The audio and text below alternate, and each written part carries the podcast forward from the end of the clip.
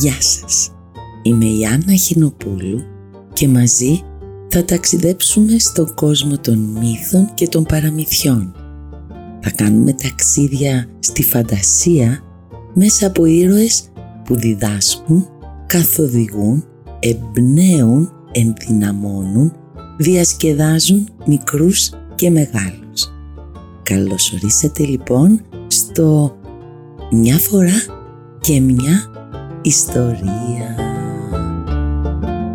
Ο ψεύτης βάτραχος Παιδιά, θα σας πω σήμερα έναν μύθο του Εσώπου για έναν βατραχάκο που ήταν όλο ψέματα, πολλά ψέματα.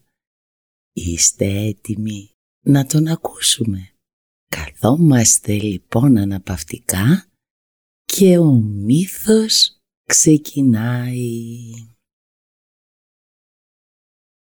Μια φορά και έναν καιρό, ο Βάτραχος είχε κουραστεί από τη ζωή του στη λίμνη και αποφάσισε να αλλάξει ζωή.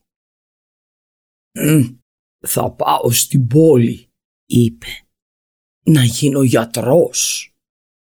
Μια και δυο λοιπόν πάει στην πόλη, αγοράζει μπουκάλια, πολλά μπουκάλια παιδιά, μικρά και μεγάλα. Τα γεμίζει με νερό, φτιάχνει και έναν πάγκο και στείνεται στο παζάρι. Εδώ ο καλός γιατρός. Έχω τα καλύτερα φάρμακα για όλες τις παθήσεις. Πόδια, χέρια, πλάτες, στομάχια, λεκέδες στο δέρμα, ακόμα και ρητίδες. Γιατρεύω. Περάστε κόσμε, περάστε. Φώναζε παιδιά ο βάτραχος. Μαζεύτηκαν λοιπόν παιδιά οι πελάτες, ο ένας μετά τον άλλον και στο τέλος χαμός γινόταν γύρω από τον πάγκο του. Η γάτα πρώτη-πρώτη πήρε ένα φάρμακο για το πόδι της. Το άλογο είχε έναν πόνο στην πλάτη και αγόρασε μάλιστα ένα μεγάλο μπουκάλι. Κάθε ζώο ανάλογα με την πάθησή του αγόραζε και το ειδικό φάρμακο. Πιο πέρα όμως παρατηρούσε τα πάντα η πονηρή Αλεπού που πονηρούλα όπως είναι παιδιά μου η Αλεπού φυσικά και δεν ξεγελάστηκε.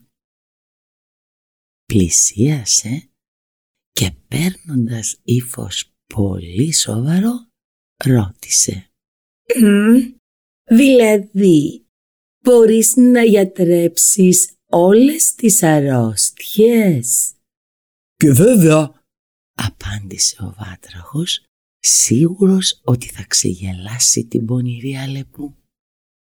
Δεν μου λες τότε κύριε Βάτραχε, εσύ γιατί είσαι γεμάτος λεκέδες και γιατί αντί να περπατάς πηδάς, μήπως έχεις πρόβλημα με τα πόδια σου.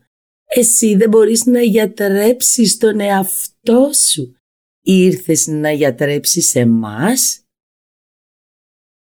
Παιδιά μου, κρύος υδρότας τον έκοψε το βάτραχο. Όσοι αμέσως είχαν πάρει φάρμακο, άνοιξαν τα μπουκάλια και δοκίμασαν. «Μα είναι σκέτο νεράκι», φώναξε η γάτα. «Και το δικό μου, και το δικό μου, και το δικό μου», έλεγαν το ένα μετά το άλλο τα ζώα. «Γρήγορα τα λεφτά μας πίσω», φώναξαν όλα τα ζώα αμέσως και παιδιά ο βάτραχος έφαγε το ξύλο της χρονιάς του και φυσικά τον έδιωξαν από την πόλη και ξαναγύρισε στη γνωστή ζωή του στη λίμνη.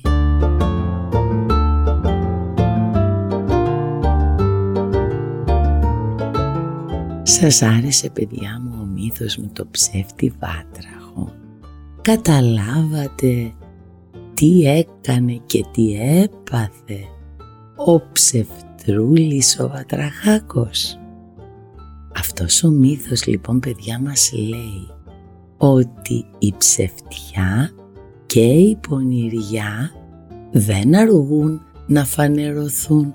Και τότε υπάρχει και μία παροιμία που είναι η γνωστή ο ψεύτης και ο κλέφτης τον πρώτο χρόνο χαίρονται.